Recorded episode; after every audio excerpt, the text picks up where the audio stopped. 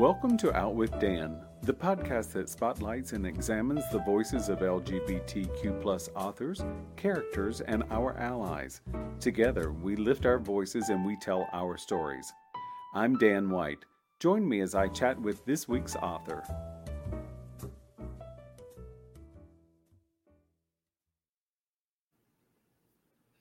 Thank you and welcome back to Out With Dan. I'm so excited to have C. Travis Rice, his pen name for Christopher Rice's new gay series. Sapphire Sunset is the first book out. Welcome, Chris. Thank you for having me, Dan. It's great to be here. Oh, I'm so excited. I was telling you just before I hit the record button that I'm a big romance fan, and this romance was so sweet, and in a couple of places was very, very steamy, and I enjoyed that as well. So how did you enjoy writing romance? Oh, I loved it. It wasn't my first romance, but it was my first full-on gay romance. I had written a kind of across the spectrum a few years ago, mostly novellas, for the same publisher, actually, as this, Blue Box Press and 1001 Dark Nights. But this was the first time I was doing it with two men, and nobody was a shapeshifter. And, you know, it was, there were no magic candles or spells. There was nothing.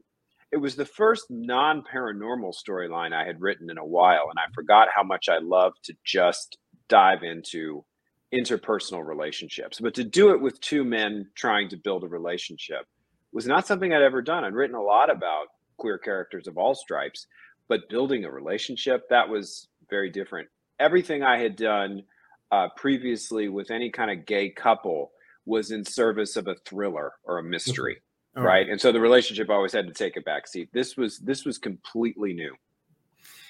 It was refreshing in the fact that I felt like both of these characters I adored right off the bat. They came with their own background. All of us do. But I found that they were fully capable of standing on their own 2 feet and their situation that brings them together more than one time it's a human situation that happens. But I love the fact that these were two characters that you could root for from right out of the box, you know? Right. Was that easier or harder to write? And I ask these questions because I think romance has a different vibe to it than most books, at least in my experience. And I'm wondering what the romance portion was. What excited you about these two main characters? It's really, I don't want to say it's easy, but it comes more easily to me as a writer to make characters that are easy to root for when they're trying to save the world or trying to save their town. It's a different thing to root for two characters who are trying to get a relationship together, because if you don't write it well, it just looks self-indulgent on behalf of the characters, right? And so I think a lot of romance writers go for the relatable, right? They want to put heroes and heroines out there that you can deeply identify with. And that can divide up the audience into different segments and different subgenres and whatever. Some people identify more with contemporary and some people identify more with shapeshifters because they feel like outsiders. So that's all well and good. But I think to bring you two men that you can root for, that you actually want to end up together, is challenging. And I'll tell you, I think this is a potentially controversial thing to say, but I think we're just now starting to see an increasing number of queer men reading male-male romance, or what has always been called male-male romance.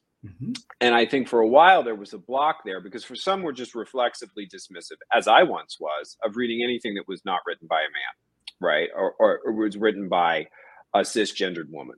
Right. And I got over that by reading a lot of it and seeing how authentic and resonant it was to me.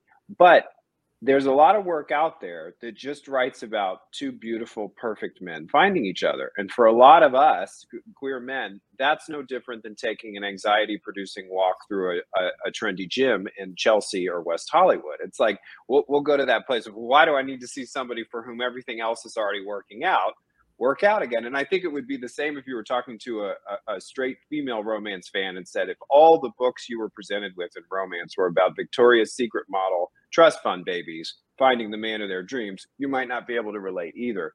So I tried to layer in with these two guys some things that were fundamental to their identities as queer men that were going to potentially keep them apart if they weren't addressed. And I don't want to, you know what I'm talking about, but I don't want to spoil too much.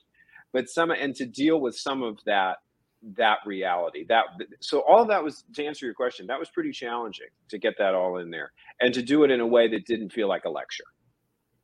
I'm glad you said that. And I asked the question for that specific reason, because I agree with you that I think that sometimes we read things and to me it can be too easy, or the people are, they need fixing so badly. They have to come together to make a whole.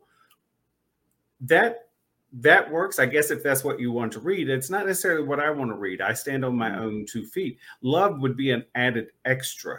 Yes. And that's something to work for and to fight for and all that. But sometimes when it's, I don't feel like I need someone to complete me.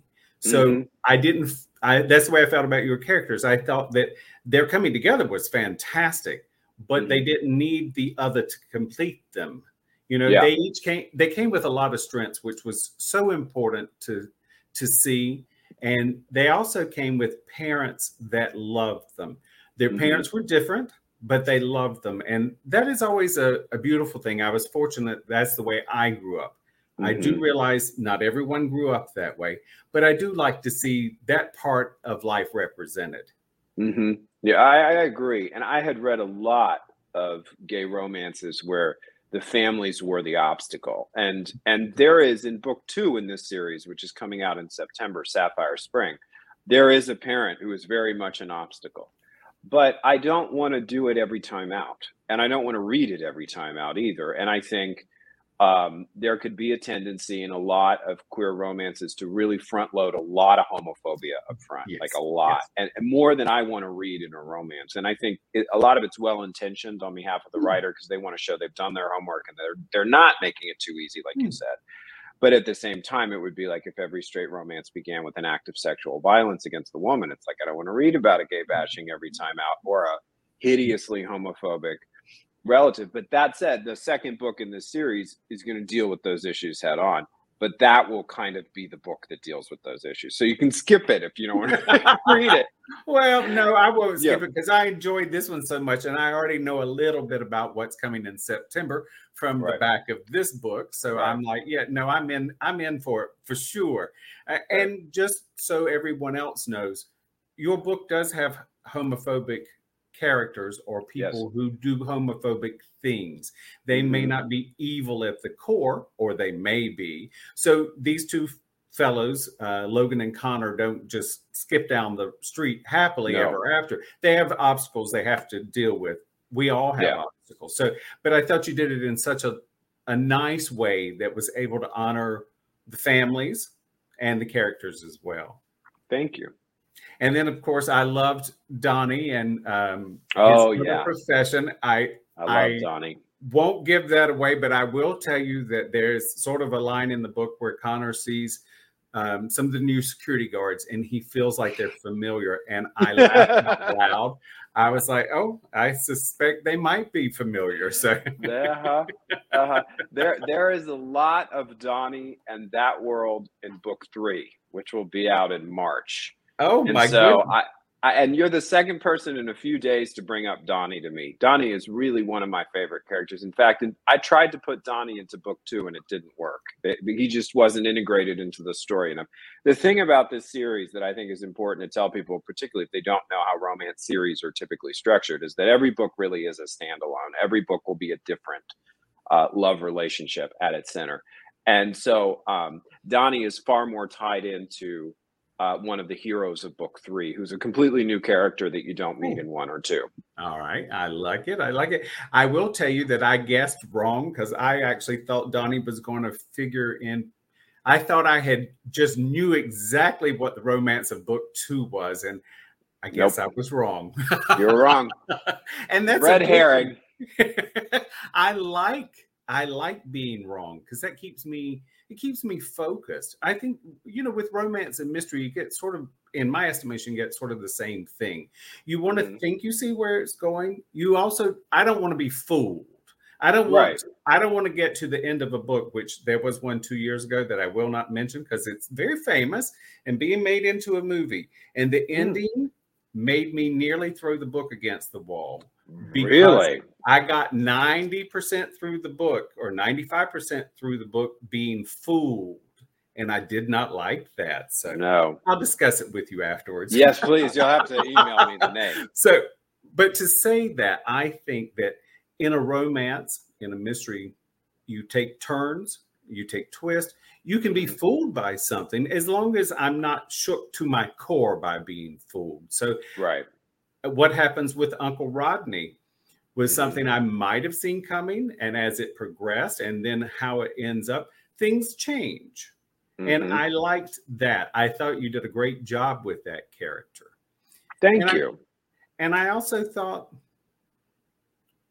see how to put this. So the mom, so the dad and the grandfather are figure into the beginning of the book, and it changes. And I enjoyed that. We changed some baggage in that part. And of course, the mom, of course, I just love her and her yellow. Yes, canary yellow. Yes, exactly. I noticed the yellow more than one time, and I liked it. Yeah. I tried to write the ideal mom for Connor, right? Because I knew she wasn't going to be the oppressive force in his life. So who would she need to be for them to have a wonderful relationship? And it's like, yeah, because Connor is such a wild, sparkly little thing. She has to sort of bat him into place when he gets out of control, and lovingly so. And Ed, the fact that you set the book behind the orange curtain was it was a nice choice. I think somebody in the book mentioned something about, towards the end when they're talking about weddings and they have not considered Orange County. And I thought when I first started reading the book, I thought, OC. It's pretty and clean, but I don't really see so many romance novels set in OC. You don't. I think I went looking for them, which is funny because I know a lot of romance writers set in OC, but they're not actually setting all of their books there. But to do the type of beach resort I wanted to write about in Southern California, it doesn't really exist in LA County, and it doesn't exist in Malibu. I think people who don't live here don't realize how, I don't know if hostile is the right word for it, but how rugged those coastlines actually are. I mean, Malibu is just all houses, right? The houses are cramped cheek by jowl, right up onto the sand. The closest, Santa Monica has a wonderful hotel, or two of them, Casa del Mar and Shutters on the Beach, but they're really almost in an urban environment. They really are an urban environment, and they're big sidewalks and bike paths right on the beach, and it's part of what I love about them. But the energy is very different from that kind of self-contained island, without being technically an island, that you find at the Montage in Laguna and the Ritz-Carlton in Laguna Niguel. And I think because the atmosphere is going to be a traveler's environment, you're not too constrained as a writer by the cultural realities of Orange County. But at the same time, the book deals with a lot of those realities. I think the most important one was there was no way to do the series without diving into the gay Persian community there, because there's a big Persian community in Orange County. Yes. And I have many friends who were members of it and are currently members of it. And that's why book 2 is Nasser's book, and as opposed to, I wasn't just going to let him be the best friend off in the corner. He really gets his own story, and it dives into what he went through growing up in Orange County as well, and what the dominant mentality was, because it's still a largely conservative place. I think the sad thing is that Laguna Beach, in the passage that you just referenced, used to have a kind of humble artist colony, very queer vibe, yes, which has gradually been eroded. But it's been eroded, ironically, by, I think, the very gentrification that we queer people introduced to the area. It became a hot real estate market because we kind of fixed a lot of it up. We go in and clean it and paint it and make it pretty, everybody wants to buy it. And that's part of evolution. But I agree with you. What was it? The Boom Boom Room, Little Shrimp. Yeah. There were all those places that were so cool to hang out. And, it could be a Sunday afternoon. And then, of course, getting back to Los Angeles was murder. But I made it back. Murder. Yeah, but it was.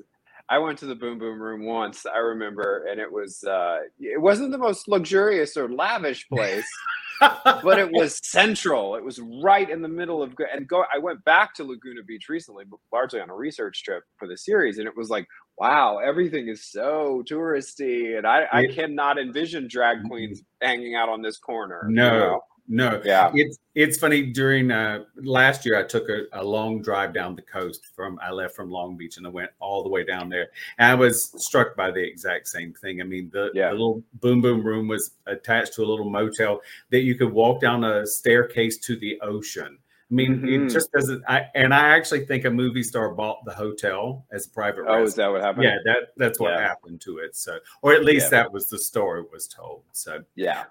But I do. So I agree with you, because it would not. You couldn't set this type of resort here in Los Angeles. You could, but it would have to be 100% fiction. So totally. The really great thing about this is there are spaces in Orange County that are like this. And a lovely thing about Orange County is it's extremely clean.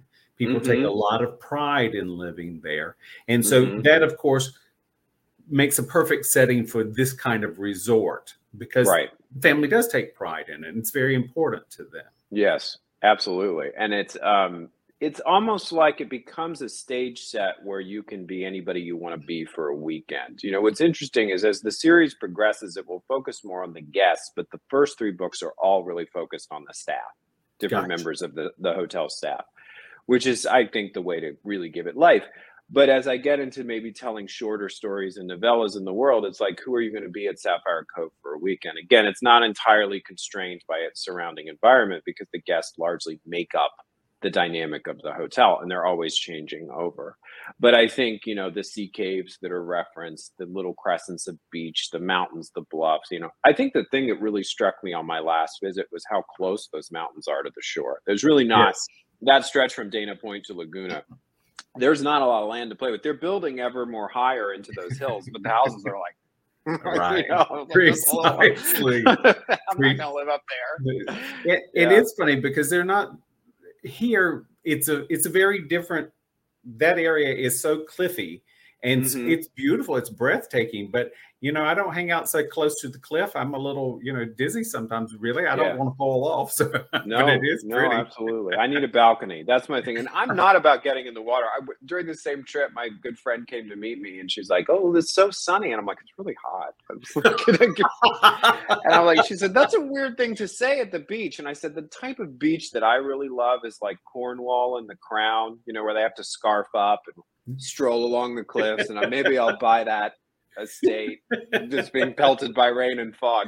That's really, if I'm going to have to do a beach full time, that's my kind of beach. But I also love being down and visiting that sort of sunny, sparkling landscape. It is beautiful. It is beautiful. Well, I so totally enjoyed this book. I'm so glad. Thank you. I am just beyond thrilled, and I'm already looking forward to September. But once again, the book is Sapphire Sunset, and I will never be a model on Price is Right. I'm sure of that. So it's wonderful, Chris. Thank you so much for joining me. Do you want to share website, social media? Anything? Oh, yeah, absolutely. Well, you know, and the biggest social media thing I really do is a podcast with my brilliant best friend, Eric Shaw Quinn, who is also a New York Times bestselling author. And we put out new episodes every Sunday. TDPS presents Christopher and Eric, and you can find those at the dinnerpartyshow.com or on the podcast platform of your choice. And Eric is a great writer, and you should check out his books at ericshawquinn.com. And my Instagram, I think, is christopher.rice.writer, and I think that's also my Facebook. Instagram and Facebook are where I tag team the social media sphere. On Twitter, I'm less excited about. I don't want to be threatened all the time. You know, social media is so wonderful, and it is something that must be managed or ignored. You know, sometimes managed or ignored. I like that. Yeah. I don't really think there's an in between. So no, there is not. Perfect. Thank you once again for joining me, Chris. And hang on for me just a minute. Thank you for joining me for Out With Dan, and see you soon. Thank you for joining me for this week's episode of Out With Dan. You can find more information about this podcast and its host at outwithdan.com, on Twitter at outwithdan, and on Instagram and Facebook at GoOutWithDan. This podcast is hosted by Authors on the Air Global Radio Network, and the theme music is provided by bensound.com. Join us again soon for the next episode of Out With Dan.